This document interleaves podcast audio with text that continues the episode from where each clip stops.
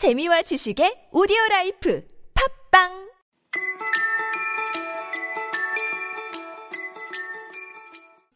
안녕하세요. 지상 최대의 영어 작전입니다. 번역 연습이라는 코너를 만들어 봤습니다. 우리가 공부한 원서 부분을 같이 번역해 보는 시간입니다. 평소에 번역에 관심이 있으셨는데 막상 해볼 기회가 없으셨던 분들 뿐만 아니라 그냥 영어를 공부하기만 하는 게 조금 지루하신 분들 혹은 영어를 공부하면서 뭔가 의미 있는 걸 해보고 싶으신 분들을 위해서 번역 연습이라는 코너를 만들어 봤습니다. 방송 특성상 방송에서는 제가 주도해서 번역을 하지만 한편으로는 제가 번역만 하는 게 아니라 원문이 주어졌을 때 번역가가 어떻게 접근하는지, 번역가는 어떤 판단을 해야 하는지, 그리고 여러 선택이 가능한 상황에서 여러분은 어떤 선택을 할 것인지, 이런 번역 과정 자체를 제가 여러분과 함께 공유하고, 여러분이 방송을 들으신 후에 직접 여러분만의 번역을, 나만의 번역을 시도해 볼 수 있도록 제가 돕고자 합니다. 제가 뭐 대단한 번역가는 아니지만 번역으로 먹고 산 시간만 대충 한 10년은 되는 것 같아요. 그래서 그냥 제가 번역할 때 하는 생각, 과정 같은 것들을 공유하고자 합니다. 하다가 인기 없으면 이 코너 안 할 수도 있겠지만 혹시 번역에 대해 관심을 가진 분이 계시면 조금이나마 도움이 됐으면 좋겠습니다. 한 가지 더 드리고 싶은 말씀은 번역이 영어 공부에 도움이 되는지 궁금하신 분이 있을 텐데 폭넓게 장기적인 관점에서는 틀림없이 도움이 되지만 지금 영어 자체를 공부하는 게 급하신 분들은 굳이 듣지 않는 편이 나으실 것 같습니다. 번역이라는 게 영어를 이해하는 과정도 중요하지만 우리말로 어떻게 풀어내느냐도 중요하거든요. 사실 어느 정도 실력이 쌓이면 영어 이해는 금방 하는데 우리말로 어떻게 풀어내느냐를 고민하는데 시간이 훨씬 더 많이 걸립니다. 어차피 우리가 이기적인 거인 해당 부분을 이미 공부를 다 마쳤으니까 번역 연습 코너를 통해서 더 공부할 건 없죠. 아마 우리말로 풀어내는 방법에 대한 이야기가 더 많을 겁니다. 그러니까 영어 공부가 급하신 분들은 굳이 번역 연습을 듣지 않으셔도 될 것 같고요. 번역에 관심이 있는 분들이 함께 하시면 좋을 것 같습니다. 그럼 이기적인 거인 첫 부분, 우리가 지금까지 공부한 부분 함께 번역해 보겠습니다. 그럼 every afternoon부터 시작해 보겠습니다. every afternoon, 매일 오후 as they are coming from school, 학교에서 돌아오는 길에 학교에서 돌아오는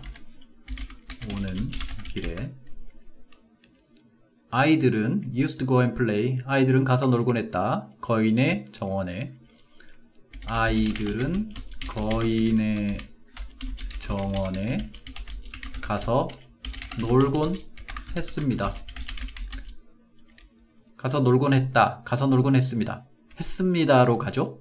예, 그렇게 하겠습니다. 저는 매일 오후 학교에서 돌아오는 길에 아이들은 거인의 정원에 가서 놀곤 했습니다.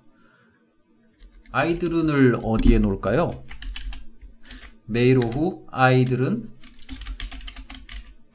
학교에서 돌아오는 길에 거인의 정원에 가서 놀곤 했습니다. 매일 오후 학교에서 돌아오는 길에 아이들은 거인의 정원에 가서 놀곤 했습니다. 매일 오후 아이들은 학교에서 돌아오는 길에 거인의 정원에 가서 놀곤 했습니다. 영어에는 콤마가 한 번 더 찍혀 있지만 우리말에서 그러면 좀 지저분해져서 저는 콤마를 찍지 않겠습니다. 어느 게 더 나은 것 같으세요? 아이들은 앞으로 빼는 게 나을까요? 아니면 학교에서 돌아오는 길에 아이들은 거인의 정원에 가서 놀곤 했습니다. 사실 아이들은을 앞으로 아예 빼는 게 낫긴 한데 나을 것 같긴 한데 음, 그냥 첫 번째 걸로 하겠습니다. 매일 오후 학교에서 돌아오는 길에 아이들은 거인의 정원에 가서 놀곤 했습니다. 이건 선택하기 나름이죠. 번역가가 선택하고 거기에 대한 책임을 지면 됩니다. 책임이란 게 뭐 대단한 건 아니고 더 구독자가 얼마나 더 재미있게 느끼느냐, 더 부드럽게 받아들이냐 뭐 그런 문제인 거죠. 여러분은 어떻게 선택하실지 모르겠습니다. 그 다음 두 번째 문장. 이제 정원에 대한 묘사요. 그곳은 크고 사랑스러운 정원, 러블리를 그냥 저는 아름다운이라고 하겠습니다. 크고 아름다운 정원이었습니다. 부드러운 소프트 그린 그래스, 부드러운 초록색 잔디가 있는 부드러운 초록색 잔디가 있는으로 할까요? 부드러운 초록빛 잔디가 있는으로 할까요? 부드러운 초록색이라는 게 부드러운 초록색일까요? 연두색일까요? 예, 소프트는 소프트 그린이라기보다는 소프트는 어떤 부드러움 촉각을 말하는 것 같아요. 왜냐하면 애들이 가서 논다는 걸 생각해 보면 애들이 놀 때 그 잔디의 촉감이 되게 부드럽게 느껴진다 그 얘기인 것 같습니다. 그래서 음 그곳은 부드러운 with 쪽을 앞으로 끌어내야 되겠죠 우리말에서는 초록색 잔디가 있는 크고 아름다운 정원이었습니다. 메이로 학교에서 돌아오는 길에 아이들은 정, 거인의 정원에 가서 놀곤 했습니다. 그곳은 부드러운 초록색 잔디가 있는 크고 아름다운 정원이었습니다. 이렇게 해도 되는데 이을 이런 식으로 그곳은 하고 번역할 때 음, 안 하는 게 더 좋을 수도 있어요. 그러니까 그 영어에서는 주어를 무조건 써야 되잖아요. 우리말에서는 주어를 안 쓸 때도 많잖아요. 주어를 생략할 때 많죠. 그런 느낌의 차이 때문에 영어처럼 항상 주어를 써주면 우리말에서 어, 읽다가 읽을 때 조금 뭐 크게 불편한 건 아니지만 주어가 없을 때가 우리말이 더 잘 읽힐 때도 있습니다. 그런데 여기서 주어를 아예 없애면은 뜻을 전달하기가 쉽지 않고요. 이런 식으로 할 수 있을 것 같아요. 그곳은을 빼고 부드러운 초록색 잔디가 있는 정원은 크고 아름다웠습니다. 이런 식으로 어, 크고 아름다운 정원, 부드러운 초록색 잔디가 있는 정원 이렇게 두 부분으로 된 거를 하나는 정원을 꾸며주도록 만들고 하나는 서술어로 쓰는 거죠. 부드러운 초록색 잔디가 있는 정원은 크고 아름다웠습니다. 이 중에서 또 선택을 해야 되네요. 앞에 거랑 어떻게 연결되는지를 봐야 될 것 같습니다. 매일 오후 학교에서 돌아오는 길에 아이들은 거인의 정원에 가서 놀곤 했습니다. 부드러운 초록색 잔디가 있는 정원은 크고 아름다웠습니다. 음, 연결 잘 되는 것 같네요. 이번에는 이 두 번째 문장을 선택해 볼게요. 그 다음 이제 긴 문장 나옵니다. 우리가 암기했던 긴 문장 Here and there over the grass 여기저기 잔디 위로 여기저기 잔디 위로 아름다운 꽃들이 서 있었죠. 별처럼 별처럼 아름다운 꽃들이 서 있었다. 이 부분을 또 어떻게 할까요? 아름다운 꽃들이 별처럼 서 있었다. 혹은 별처럼 아름다운 꽃들이 서 있었습니다. 여기저기 잔디 위로 사실 이게 꽃들이 잔디 위에 서, 어, 서 있는 모습이 전체적으로 봤을 때 밤하늘의 별처럼 이렇게 펼쳐져 있다는 거잖아요. 밤하늘의 까만 밤하늘에 군데군데 반짝반짝 이렇게 박혀 있으니까 그것처럼 잔디 위에 아름다운 꽃들이 별처럼 박혀 있다. 이런 느낌인데 별처럼 아름다운 꽃들이 서 있었습니다 하면 그냥 꽃들이 그냥 별처럼 예뻤다 이렇게 전달될까봐. 이제 그게 걱정인 거죠. 우리말 독자들한테 그냥 그렇게만 전달될까봐. 그러자니 여기저기 잔디 위로 아름다운 꽃들이 별처럼 서 있었습니다. 별처럼 박혀 있었다고 할까요? 여기저기 잔디 위로 아름다운 꽃들이 별처럼 박혀 있었고 그러려면은 밤하늘의 별처럼 박혀 있었고 이래야 되는. 근데 꽃이 박혀 있었다 그러려니까 여기저기 잔디 위로 아름다운 꽃들이 밤하늘의 별처럼 펼쳐져 있었고 음 이건 뭐 나쁘지 않네요. 아름다운 꽃들이 밤하늘의 별처럼 펼쳐져 있었고 좀 이제 없는 단어가 와서 붙었고 약간 길어졌는데 이거 하고 원래대로 여기저기 잔디 위로 아름다운 꽃들이 별처럼 서 있었고 별 별은 서 있지 않잖아. 별은 서 있지 않잖아요. 그럼 어, 제가 꾸며낸 말로 해보겠습니다. 여기저기 잔디로 아름다운 꽃들이 밤하늘에 별처럼 펼쳐져 있었고, 음, 여기저기 잔디로 아름다운 꽃들이 밤하늘에 펼쳐, 별처럼 펼쳐져 있었고, 넘어가겠습니다. 이렇게. 그리고 12그루의 복숭아 나무가 있었어요. 이거 이제 관계대명사 대시 나오는데 이거 어떻게 해야 될지 모르겠네. 뒤에서, 뒤에서 꾸며주는 건데, 음, 아, 이건, 이거는 저기 복숭아 나무를 여기서 끝낼게요. 원래 문장에서는 관계대명사 대스로 이어져 있지만, 복숭아 나무 12그루가 있었습니다.로 그냥 서, 우리말에선 서술어로 끝내버릴게요. 안 그러면 너무 저 지저분하게 길어지고 꾸민말을 어떻게 해야 될지 모르니까. 관계대명사 대시 뒤에서 꾸며주는 걸 우리말 어순대로 앞에서 꾸며줘 버리면 너무 길어지잖아요, 꾸민말이. 펼쳐는 펼쳐져 있었고, 갑자기 여기서 봄이면 무슨 꽃을 피고 가을에는 열매를 맺는 복숭아 나무가 12그루 있었습니다. 이러면은 읽는데 갑자기 부담이 가게 되죠. 뭔지 모르는 상태에서 봄에는 뭐가 그러니까 복숭아 나무라는 말이 아직 우리말에서는 아직 안 나왔잖아요. 안 나온 상태에서 갑자기 뭐 연약한 꽃들이 피우고 가을에는 열매를 맺는 이런 말이 나오면 음 이건 또 갑자기 무슨 얘기야 하다가 뒤에 가서야 복숭아 나무가 있었다 그러면은 읽는데 부담이 느껴지기 때문에 복숭아 나무를 먼저 꺼내고 거기서 문장을 일단 마치고 그 다음에 복숭아 나무를 설명하겠습니다. 밤하늘의 별처럼 펼쳐져 있었고 복숭아 나무가 12그루 있었습니다. 복숭아 나무 12그루가 있었습니다. 복숭아 나무 12그루가 숫자 말고 우리말로 해야 되겠네요. 12그루가 있었습니다. 복숭아 나무는 봄이면 pink and pearl, 분홍색과 진주색보다 영롱한 분홍색이라고 할게요, 저는. 영롱한 분홍색의 델리킷. 아, 델리킷 이거 어떻게 선택하죠? 가녀린 꽃, 섬세한 꽃, 아름다운 꽃, 예쁜 꽃.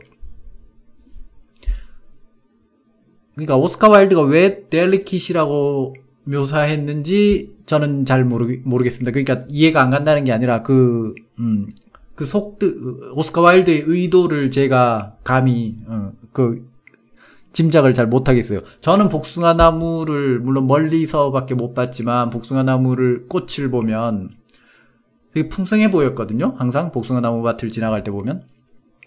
델리킷이라, 섬, 가녀린, 섬세한. 가녀리다고 볼 수도 있겠네요. 그, 음, 그렇죠. 가녀린. 가녀린으로 해볼까요? 복숭아 나무는 봄이면 영롱한 분홍색의 가녀린 꽃을 틔웠고, 가을이면 풍성한 열매를 맺었습니다. 됐습니다. 음. 관계대명사 that을 그냥 이런 식으로 다음 문장으로 처리했습니다. 그 다음 또 다음 문장 갑니다. 다 와가네요. 이제 새들은 나무 위에서 너무나 달콤하게 노래해서 애들이 노, 놀이를 멈추, 멈췄다. 듣, 그 노래소리를 듣기 위해서. 새들은 나무 위에, 나무에 앉아, 나무에 앉아, 나무 위에 앉아, 나무에 앉아, 나무에 앉아, 달콤하게 노래했고 달콤한 노래를 불렀고 새들이 노래를 불렀다. 달콤하게 지적, 지적이었다. 새들은 나무에 앉아 달콤하게 노래했고 달콤하게 이거밖에 없을까요? 예쁘게 노래했다. 달콤하게 노래했고 여러분은 더 좋은 단어가 있으면 생각해 보시기 바랍니다. 새들은 나무에 앉아 달콤하게 노래했고 아이들은 그 노래 아이들은 그 노랫소리를 듣기 위해 놀이를 멈추곤 했습니다. 음, 이 부분에서 제가 지금 so 형, so 형용사 that 그거를 그대로 번역하진 않았어요. 만약 그걸 하려면 새들이 나무에 앉아 너무나 달콤하게 노래해서 아이들은 그 노래 소리를 듣기 위해 놀이를 멈추곤 했습니다. 해야 되는데, 음, 그걸 넣어줄까요, 말까요? 새들의 노랫소리가 너무나 달콤했기 때문에, 달콤했기에, 달, 이게 달콤했기 때문에, 했기 때문에라는 말은 저는 잘 안 써요. 좋지 않다고, 좋지 않게 생각해서. 했음으로, 했기에, 했으니, 이런 식으로 해야지 했기 때문에라는 말은 웬만하면 피하는 편입니다. 이렇게 할 수도 있겠네요. 나무에 앉아 노래하는 새들의 소리가 너무 달콤해. 아이들은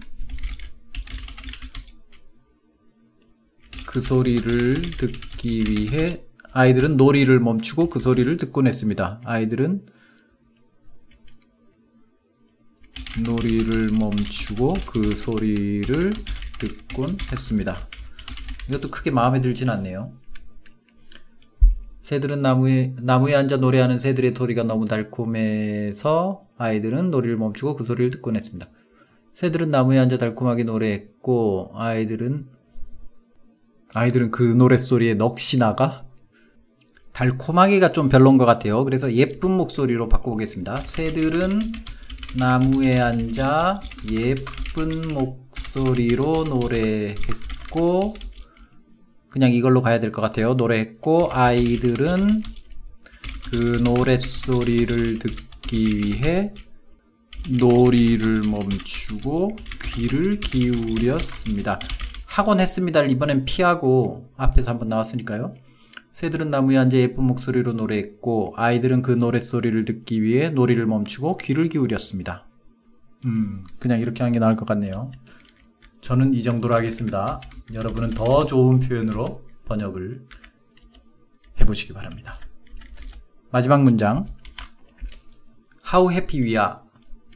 이걸 그냥 그대로 행복하다고 하기보다는 좀 더 아이들이 쓸만한 단어로 여기 너무 좋다. 그 정도로 할까요? 여기 정말 좋다. 여기 너무 좋다. 아이들은 서로에게 외쳤습니다. 자, 그러면 제가 번역한 거 그래도 한번 쭉 읽어봐야겠죠? 매일 오후 학교에서 돌아오는 길에 아이들은 거인의 정원에 가서 놀곤 했습니다. 부드러운 초록색 잔디가 있는 정원은 크고 아름다웠습니다.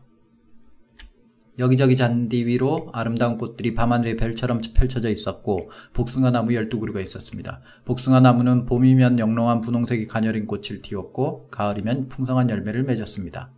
새들은 나무에 앉아 예쁜 목소리로 노래했고 아이들은 그 노랫소리를 듣기 위해 놀이를 멈추고 귀를 기울였습니다. 여기 너무 좋다. 아이들은 서로에게 외쳤습니다. 제가 한 번역은 하나의 샘플일 뿐입니다. 그래서 여러분은 여러분만의 감성으로 여러분만의 목소리로 더 좋은 번역을 해보시기 바랍니다. 그래서 오늘 방송에서 제가 한 번역은 다 잊어주시고 여러분이 직접 노트를 펴고 펜을 들어서 혹은 노트북이나 컴퓨터 앞에서 이기적인 거인 원서 해당 부분을 워드나 한글이나 텍스트 편집기에 붙여넣고 그 아래에 직접 번역을 해보시기 바랍니다. 그리고 앞으로 이기적인 거인 전체를 공부하겠지만 번역 연습 코너에서 모든 부분을 번역하진 않겠습니다.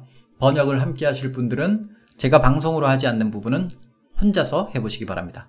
예를 들어서 다음 파트는 번역 연습을 진행하지 않고 그 다음 파트에서 또 이어가겠습니다. 그럼 직접 번역을 시작해 보시기 바랍니다. 수고하셨습니다.